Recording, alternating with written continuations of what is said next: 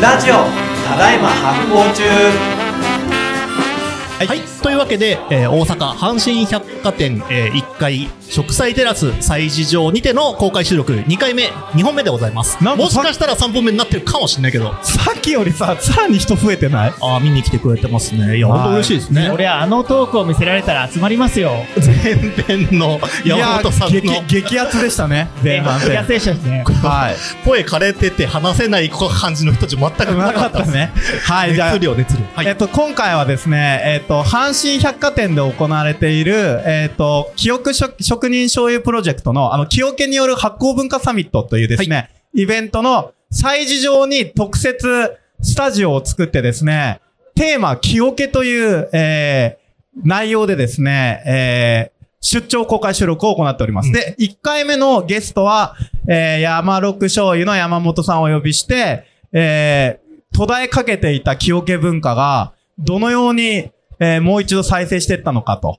そして、清家とはどんなものなのかというお話を、えー聞いていったんですそうがでし、たねえー、後半戦もゲストをお呼びしております。はい。職人醤油の高橋万太郎くんです。どうもー。はじめましてお願いしますよろしくお願いしよろします。くお願いします。じゃあ、自己紹介をよろしくお願いします。はい。あの、高橋万太郎と言います。はい。で、職人醤油と言いまして、醤油のセレクトショップしてます。醤油のセレクトショップそうなんです。で私は、あの、醤油のものづくりしてメーカーではなくて、はい醤油を売ってる立場です。うん、うんで、特徴としては、100ml の小さなサイズにはい統一した醤油を約100種類ぐらいほう扱いをしてるっていう。すごい。はい。それはじ実際お店があるということですかそうです。あの、群馬県の前橋市。前橋市本に拠。地にあった。あと、東京にもお店があるんですけれども。はい。はあい。とはインターネットで販売をしてるっていうおーちょっとお清家の話になる前に、な、な、なぜそういったことをされ始めたんでしょうかおなんか醤油が好きだった。いい質問。ああ、ありがとうございます。さすが。あさありがとうございますなんかですね、いい米いらないです伝米統いら産ない業とはいはかい、はい地域産業でなんかやりたいなと思っはてい、で、はい前職辞めてはい、で、日本ちょっとプラプラをしうてん、じゃあ何しようかなと思って、醤油かなと思って。おお、醤醤油油かなって思って、そんな雷に打たれたみたいに醤油だって思ってじたんだ。実は、ま、万太郎くんと僕は、はいあの、本当に発酵のことにこう、かかり始めた超初期にはい、偶然会っていて、ね、そうですよね。そこから、あの、お互いの歩みをこう、ずっと、10、そう、だからまだ発酵デザイナーの前ですよね。そう、あおのー、手前味噌の歌ってアニメをちょうど作った頃だはから、いはいはいはい。発酵のことが関わり始めてもう十数年間、うんあの、お互いの歩みを見ているんですけど、もう万太郎くんは今や日本の醤油界にとってなくてはならない人そんなこにとないです。おーなってますね。まあはいでもそのプロジェクトというか取り組み自体がユニークですもんね。うん他にないですよね。100種類の醤油を、まあちっちゃいサイズでずらっと見て、で、まあそこであ味わい比べもできるでしょうし、買っていけるし、こんな醤油あるんだっていうことを広めていくことができるっていう。うんそう、そういうね、あの、なんかこう、しょ、醤油ってさ、うん。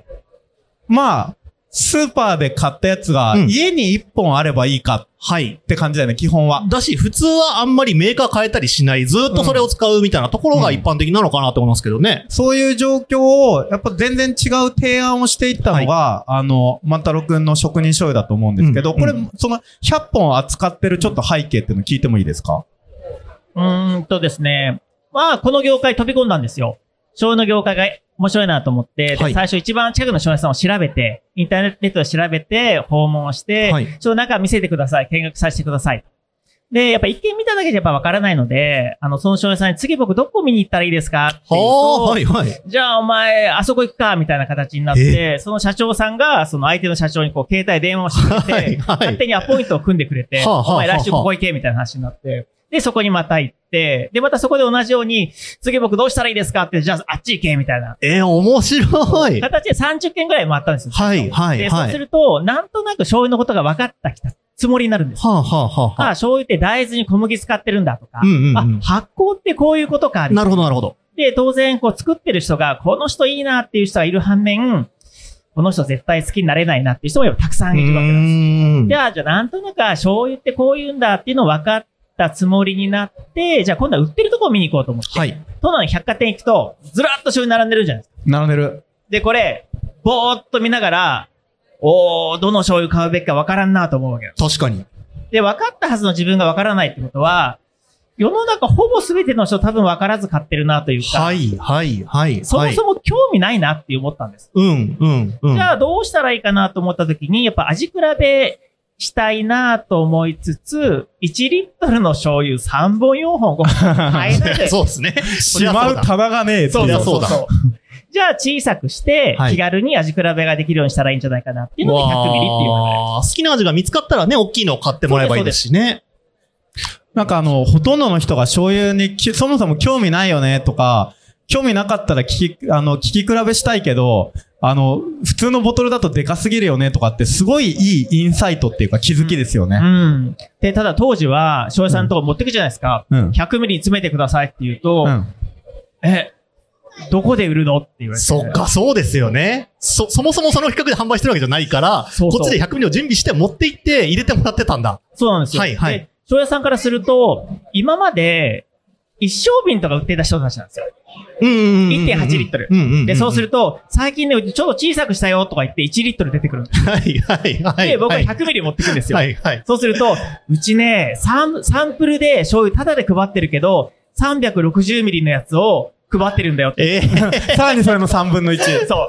でお前100ミリどうするんだってあまあそうなれるでしょうね。いや、ちょっと売ってみようと思うんですけど、うんでじゃあいくらで売るんだとか言って、えー500円とかどうですかって言うと、100ミリ500円 お前掛け算しろって言うんですよ。1リッターいくらだ ?5000 円ですかお前、うちの醤油見ろって言うんですよ。世間じゃうちこだわってるって言われてて、1リッター1000円そこそこだと。うーん。俺5000円売れないと思うよ、みたいなうんうん形で、いやいそりや、ゃみそたういだよな。な。そんなことから始まりました。わあ、最はいはいはいはい。面白い。いや、めっちゃいいのよ。うん僕も、あの、万太郎くんと会って、やっぱりその聞き醤油やったんだけど、もうめちゃめちゃ面白かったもん。おー初は違いますよね。違う。すごいびっくりするぐらい違って、僕あの、僕も調味料の専門なんだけど、うんもともと、僕はお味噌だったから、はいはい。ちょっとね、あ、すごい申し訳ないんだけど、ちょっと醤油をね、えっ、とね、舐めてた。な舐めてたなんてあことい言や、うあんの、だ。なんて言うんだ、なんて言うんだろう。えっ、とね、物理的に舐めてなかったがゆえに、精神的に舐めてたそ。りゃそうで しょ。あそりゃそうの、だよ。みんなわかってるよ。そう あの、で、しょっぱいじゃん味の違いなんてよくわかんないしって思ってたんだけど、やっぱり万太郎くんのやってることを見て、聞き醤油をした時に、あ、醤油ってこんなに個性あるんだっていうのが、結構エポックメイキングだったんですよね。ねだけどそこってね、うん仕方がないというか、うん生産者側も、あの、そうしちゃダメだと思ってた部分があるんですよ、正う直。んうんうん。何かっていうと、あの、よく醤油作ってる人たちが言うのって、日本酒と比べるんです。はいで、はい。日本酒ってあって、あれって嗜好品だよねって言うんです。そうなんだはいはいはいはい。だから、どんどん自己主張していいし、自分たちってこういう特徴あるんですよって言っていいですよね。はーただ、醤油って、あくまで縁の下の力持ちですよね。はいはい。前に出ちゃはいダメですよね。うん。で、うんそ、の時代背景で言うと、例えば飲食店向けに醤油を売ってますと。はいはったい。時に、飲食店から、例えばその出荷をするタイミングで味わいが違うと、クレームになるんですよ。なるほど。醤油が変わると、他の調味料とかのレシピを変えなきゃいけないから、ベースだからこそってことですよねだ。からいついかなる時も同じクオリティのものを出してこいって言うんです。はいはい。なるほど。だから、例えば仮に、いい醤油ができましたってなっても、わざと塩水で薄めて、えー何個落として出すんえーでそうしないと、一定のものが年間として出せないから。はい。で、ただ、最近、まあ、平久さんがよく言ってると思うんですけど、こう、ラーメン屋さんのが結構顕著だなと思ってて、うん。で特に、こう、有名ラーメン店というか、いう試行錯誤したラーメン屋さん、こういかに一杯1000円を超えるような、はあの、ラーメンをいかに作っていくかっていうような、あの、料理人の方に、うん。どういう醤油欲しいですかってはいういと、はい。変な醤油欲しい。わあ、面白い。確かに。そうなる気持ちわかりますね、ラーメン屋さんえが。なんでですかってそれで聞くと、はいそらさ、こう使い勝手のいい醤油をちゃちゃっと落とし込むなんて誰でもできるうとんうんうんうん。それよりも、この個性どうやったらいいんだっていうのを、いはいかに美味しいラーメンに落とし込むかが自分たちの腕でやって、そのプロセスをお客さんすごく喜んでくれるから、あーむしろ変な醤油欲しいから、日よけを応援してる。ああ、 繋がってきた。わさて、ここからそうだそうだ本題に入っていきそのま話す。前置きが長くなっちゃいましたけど。ださて、で、個性的な醤油が、やっぱり求められてきたぞというところで、はいはい。えー、山六さん、あの、ね、前回のゲストの、はいね、あの山六さんたちがや、は、えっ、と、復活させようとしていた、清家のお醤油っていうのが、えー、万太郎くんの活動の中で重要になってくるってことですよね。うん、そうですね。まあこれのこと山本さんが言い始めたのがやっぱ一番大きくて、はいうん。で、その次に山六の山本さんが言ったことって、うん全国の醤油屋さんに、うん。みんなでオケ作ろうっていう呼びかけをしたんですよ。はい、はい。どういうことですかで、これって、言ってみたら、あの、前回の多分放送で山本さんが大阪の桶職人とこ修行に行ったって話になってはるんい、ですそうですね。で、その当時の世の中に桶職人がほぼいなくなってるぞという。うんうんううん。ん。ということは、その技術を自分たちで囲い込んじゃえば、もう超付加価値になりそうじゃないですか。うん。他は作れないもの自分たち作ってますよと。うん。だけどそうはせずに、他の醤油屋さんたちに、みんなで桶を作りましょう。うんみんなあーそういうことか桶を作りに小豆島来てねっていう呼びかけをしたんです。はいはいはいはい。うわ、すごい。あ、だから、み、みんなでオケを作りましょうっていうのは、お、オケを使った、あの、お醤油を作りましょうよってことじゃなくて、そのものをみんな作れた方がいいよねってことそうでですす、たそうです、そうだ。です。えー、すごい。すごくないでやすっぱね、ここがね、はいあの、山本さんたちのすごいよ、よ、あの、いいところで、はいはい技術をオープンソースにかそういうことですね。しようっていう。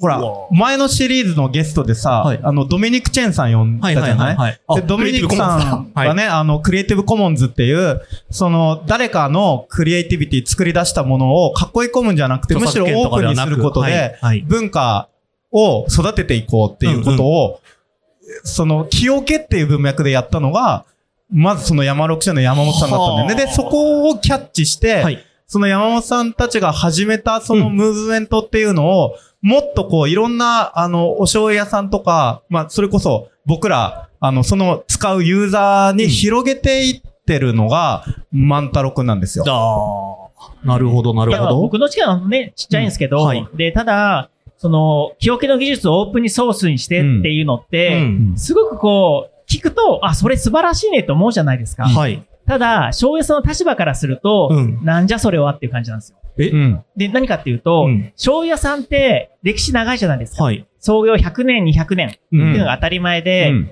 当然昔って、じその土地で作って、その土地に売ってる人たちなんです。はうい。んはい。ということははいそうですよね。自分たちの売り上げを伸ばすためにはどうするかっていうと、もう昔の話ですよ。い隣の醤油屋からシェアを持ってくるしかないんです。はいはいはいはいはいはい。要は車とかがない時代とはいうい。か、はい。遠くに物を運べない時代うんうで、ん自分たちが売り上げを伸ばすためには、はいはい横の醤油屋のお客さんをいかに取っていくるか。そうですね。同じ地域の中で、あの、せ占有を増やすっていそこうでとす、そうです。。なので、昔はもう戦争してたよって言うんですよ。はあ、そうなんだ。醤油戦争。そう、そう消なんだ費制度してたって。はいはいはい。で、当然、その都道府県単位うで、ん醤油の組合組織とかはあるんです。はいはい。なので、その組合の人たちが、夜のお酒の世界は皆さんめっちゃ仲いいんですよ。はあはあはあもうはあは肩あ。違組んでう蔵バカで。騒ぎはするんですけど、はいはいはいじゃあお互いの製造現現場って入ったことあるんですかっていうと、絶対ない。ああ、面白い。そうなんだ。だし、自分も入らないし、はい。入れないし、うんうんうん。そういうことは言っちゃいけないよっていう、なんか暗黙のルールがあるっていうのはをあはあはあなんかみんなが思ってる業界だったり。はいはいはいはい。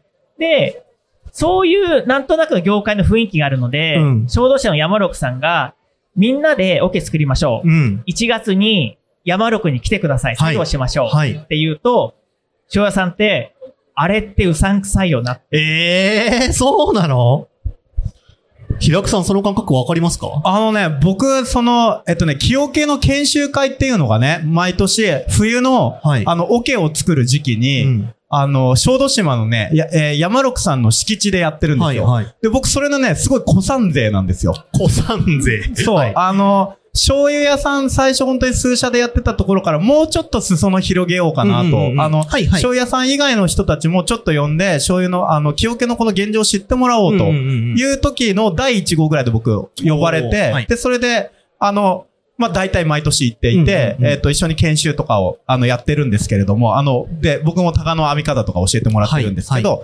最初はね、なんかね、みんなちょっと、集まってる人たち、おしょめか、横をチラチラ見ながうら、ーん恐る恐るやってた感じをよく覚えてます。そうそう。ではい人数も少なかったじゃないですか。少なかったねもううんポロポロ、何社かだけしか。じゅはい10組いるかいなかったかぐらい。そうそうそうそう、はいそんな感じなんですよ。そうで、そういうところから、キオケのオープンソース化を始めてって、で、その、えっ、と、キオケの研修会のコーディネーターとか、うんうん企画をやってるのが万太郎くんで、あ、そうなんでだすからね。最初はね、万太郎くんに声かけてもらって、はいいはいはた、いいた覚えがあるんだけど、うんうんうんうんで、それをずっとこう見ていて、あの、どうですかこう、年々やっていくわけじゃないですか。その、2010年代半ば過ぎぐらいから、えっ、と、毎年毎年研修会やって、木桶を作る人たち、オープンソース集めていって、そこからどんなことが起きていったんですかで、年々やっぱ人と増えてくるんですよ。はい。で、ある時、ぐっと増えるんです。ほう。もうびっくりするぐらい人数が増えて、はいで、醤油屋さんだけでも本当に40社とか50社があはあ集まるようになっってしまって、はあはあはで、それに引きつられて、料理人さんとか、あはいそういうはい。の流通の関係者とか、いろんな人たちが集まり出したんです。で、平久さんがいた研修会っていうのが1月に、あの、今回のタイトルにもあるんですよ。清家にいる発酵文化サミッうんト、うんうん。 in 小豆島っていうのが一応正式名称はあではあはあはあはあやってて、それで醤油サミットみたいな形を言ったりもするんですけどう、んうんで、もう本当に300人、400人、500人来るような規模になってきたので、だったらみんなで、あの、清家の技術だけじゃなくて、それ以外の情報もシェアをしようよっていうので、はいはいこれではトークイベントをしたりとか、うんうんうんで、おけ作りをしたりとか、で、夜はどんちゃん騒ぎをしてみたい はないはい。ことを何日も繰り返すと、自然と仲良くなってしまって、はあで、今までそんなお互いの製造現場入れないみたいなことがもう一気になくなってって、で、団結力がかなり高まったっていうのが、まあ中盤ぐらいのタイミングかなという気がします。わあ。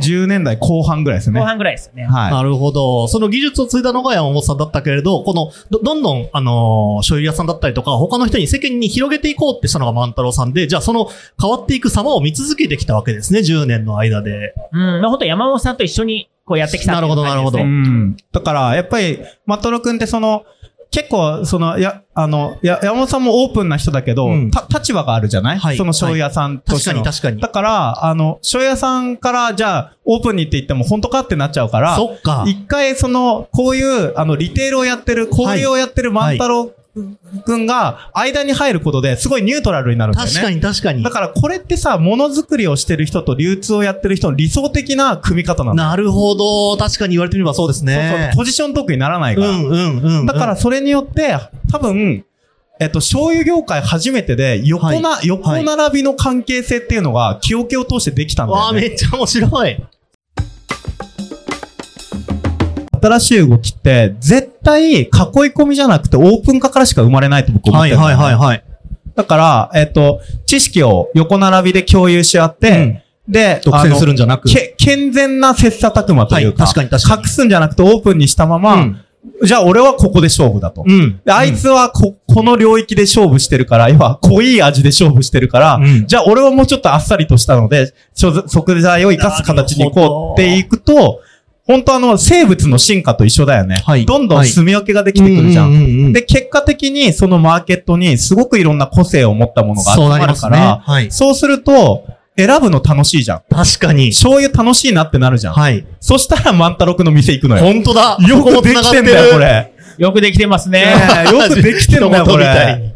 いいやや、そのね、だからね、そその生態系なんだよね。気を系っていうものを核にして、そのお醤油、調味料っていうものの、もともと日本が持っていた多様な生態系っていうのが、現代的な形でまた復活してきてるっていううのんうんうがん、この気を系職人プロジェクトのはい。肝なんですよ。わあ、すげえ面白かっそうなんですよ。で、今日もこの売り場で公開収録してるじゃないですか。うんはいうんで、醤油があそこにずらっと並んでると思うんですけども、うんうんうん一般的なこういった催事スペースって、うんメーカーごとに、このテーブルは何々醤油さん、うんこのテーブルは何々醤油さんってこう、スペースを区切ると思うんです。うんで、それを一切やめようよっていうのが、今回のこうコンセプトた。でやっうんうんうんて、うこんうずらっと並んで、いろんな醤油屋さんがいろんな説明してるじゃないですか。はい、うん確か に。で、あれも、清家のチームだからできることだと思う。かっこいいで、なんなら、自分とこ以外の説明を熱入れてやってますから、はい、うんはい、はい、で、はい。そうすると、結果自分たちの醤油が売れるっていう感覚もあるんです。うだかわら自分たちの醤油を押し売りするよりも、醤油って自分とこ含めていろんな個性があるから、うんいろいろ楽しんでねって言われた方が多分お客さん的にも、なんか押し売りされるよりも、いろんなこう選択肢をくれた方がなんか嬉しいじゃないですか。まずたくさんあるっていうところとかから知ってほしいですもんね。それはそうだ。んだから今すごいやっぱりその、そういう意味で言うと、みんながあの、オープン化して共有して、まあお互いリスペクトしながら切磋琢磨してるから、選択肢が増えていって、で、しかもみんな仲良くてさ、ワイワイしてるとなんかこう、熱出てくるじゃん。はい、はい、はい。なんグかルーブが生まれる。そう、ヒップホップシーンみたいなね。うんうんあの、ああいう感じになってくるので、やっぱそこにまた人の熱、その熱に人がやっぱり引きつけられはて、いこうやって集まってくるっていううんサイクルができてるんだなっていうのも、僕はずっとやっぱり清家のムーブメント、あの、ずっと、あの、やっぱり、端っこだけど僕も一緒させてもらっはいはて、いすごく感じてるとこかな。うんうんすごいいいっすよね。ね、なんかいい感じで来てるので、はいこのまま、この勢いを海外に持ってきたいなとわあ、思おっいて。すげえすげえ。それも見たいっすね。僕も、いやこ、今回その清家の話したから、僕もそしたらこれからどうなっていくかを見、ね見ていきたいなと思います。ちょっと最後に、今後のこの清家醤油、あとこの清家を使ったその発酵文化の展望みたいなのがあれば聞いてもいいですかで、一つはやっぱりね、海外に挑戦したいなっていうのはみんなで言ってるんです。うんうん。で、海外に輸出をしたい。うん。で、その理由っていうのが、あの、特に外国の方うん。が、小児に対する見方がもう全然違うというか、結構違うんです。うんうんで、何かっていうと、醤油って英語に翻訳するとそういうソースじゃないですか。うん。で、ソースっていうところから連想するものって、なんか加熱して作るとか、うん。混ぜて作るみたいなところから、ただ実際日本の醤油の蔵の中に来てくれると、わーって言ってくれるんです。で初めてそこで発酵と結びついて、はああ、醤油って発酵なんだ。はあ。しかも、木の容器うんう。ん要は、木桶で、1年、2年、3年熟成をさせる。ってなると、同じような条件の他のものって何かなっていうと、ワインとかウイスキそうですーよとね同じジャンルじゃないかっ確かに確かにていうふうに向こうの方は感じてくれるんです。はい。で、そうすると、向こうの方が、えって、3年寝かしとくのにお前らなんでこんな安いのみたいな。もう逆に突っ込まれるみたいな。はあ1リッター1000円で売ってる場合じゃねえぞと。そうなんですよ。 1リッター5000円で売らなおかしいぞと。えそうなんですでよ。もそう考えると海外マーケットって相性良さそうじゃないですかそうそう。だからそこに向けて、特に清家の魅力っていうのをしっかりと情報発信をして、はいそれにつられて、やっぱり日本の方が見直してくれるってい確うか企に画が確か作れるに。んそじういゃうなこともあいりかそなうっでてすいうのはね。うんうん。ありやがっとうごぱざいます。ね、あの、僕もかい、今年ね、初めて僕実はアメリカ行こうと思ってて、はいで、あの、お醤油とか調味料の事情を見てこようと思ってるんだけど、あの、アメリカで今高級醤油のマーケット広がってて一気ああ、やっにぱ。そうなんだ。うん、で、要因二つぐらいあって、うん一個はバーベキュー文化なんだよね。うんあの、もうアメリカではそのバーベキューでお肉とかを食べる時の、まあ、調味料としてお醤油がかなり普及してきてるっていうのは一個。でもう一個はね、ラーメン人気なんだよね。ああ、確かにありそう。そう。だからそれに引っ張られてやっぱガストロノミーのラーメンみたいなのがアメリカで出てきてるので、そこでやっぱりクラフトのお醤油を使いたいっていうニーズがあって、それで高級醤油っていうマーケットが今確立されてきてるっていう話はずっと聞いていて、それってね、ちょっとちゃんと見に行ってこようかなと思ってるんですよね。うん。うん。そうそう。それで、あのー日本の清家の様子を NHK ワールドが取り上げてくれて、それを Facebook ページに載ってたんですよ。うんあの載ってて、そこに外国の方がいろんなこうコメントを書いてくれたやつがあって、で、それを山六の山本さんと、これちょっと分析しましょうっていうので、もうアナログ分析したんですよ。うん。あの、コメントがね、3000件ぐらいあったんですけど、はいもう全部コピーして、Excel に貼り付 けて、翻訳をして、何を言ってるんだっていうああ、なるほど、なるほど。反応見たいですもんね。そうなんですよ。で、そのコメントだけ見てると、皆さんワオワオ言ってて、なんかこれだけ見ると、なんかこう、芸術作品とか、はいアートを見たときに反応するよう感じなてこるうコメントだったんですよ。うで、さらにそれをちょっとグループ分けしようよっていうので、はい分けていくと大きくなんか3つぐらいの要素だったなと思ったんですけど、一つが、自然が作ってるっていう要素。はい。自然が作ってる。ん。はい。うんはい自然の環境の中でうん木材の、木桶の木材もそうです確し、かにうん自然の天然醸造っていうところもそうですし、で、二つ目がこう歴史が作る。は時い。間が作る。はい。要はさっき、あの、前回前回の話でもありましたね山本さんみたいに、その、木の山作りから始まって、で、木桶ができうんて、木桶のが150年はいっていう、そういった時間が作るっていうところ。で、もう一つが、人が作ってるってう。いうんところの要素に対して皆さんがなんか、ワオって言ってくれてるような気がしてて、で、これって日本が結構世界に誇れるはい。ものとなんかイコールじゃないかなと思って、うんこう歴史であり文化でありっていうところと、あと自然でありっていうところがなんかすごくリンクしてるなっていうのを考えると、やっぱ海外の方に向けてのこう発信をきちっと整理していくっていうのが、こう、ずっと回ってやっぱ日本の清家の文化の発展にも関わってくるのかなみたいなとこすろは。ごい深いところで共感してくれてそうですね。その人たちにちゃんと正しく、しかも面白く多様に届けるっていうのがうん大事になってきそうですね。やっぱなんかあの、今、日本の発酵文化ってすごい必要になってきてるのは、はいあの、マーケット自体がやっぱ少子高齢化でシュリンクしちゃってるので、一回やっぱね、あの、まあ、今までの業界的なこう立場とかもあるんだけど、ちょっと一回それ取っ払ってワンチームにならないといけないと思っていて、で、それで、あの、ちゃんと発酵っていうマーケットとか産業とか文化があるんだよっていうことを、あの、ちゃんと面で見せていった時に初めてやっぱり海外の人たちが、あ、これ日本にはこういう文化があるんだっていうのがあって、輸出ができるとか、うんそれを目当てに海外からお客さんが来てくれるとか、うんそういうことができると思うんだよね。はいだから結構なんかこう目線を一個上げていくっていうのはん、んすごい重要で、で、その時に大きなキーポイントになる、最大のキーワードの一つが木桶だと僕はうんうんうん思う。うんうん。いや、そうね面白本か当っにた。そう思って、今までやっぱ醤油って選択肢としてこう点でしかないと思うんですよ。うん。醤油は醤油だよっていうんうところから、それを線にして面にして選択肢を増やすっていうことが非常に大事だなと思ってて、うんでそこでやっぱ記憶が僕ね、本当に大事だなと思ってて、はいで、その多様性であり、で、そのより高級感というかプレミアム感といううか、ん。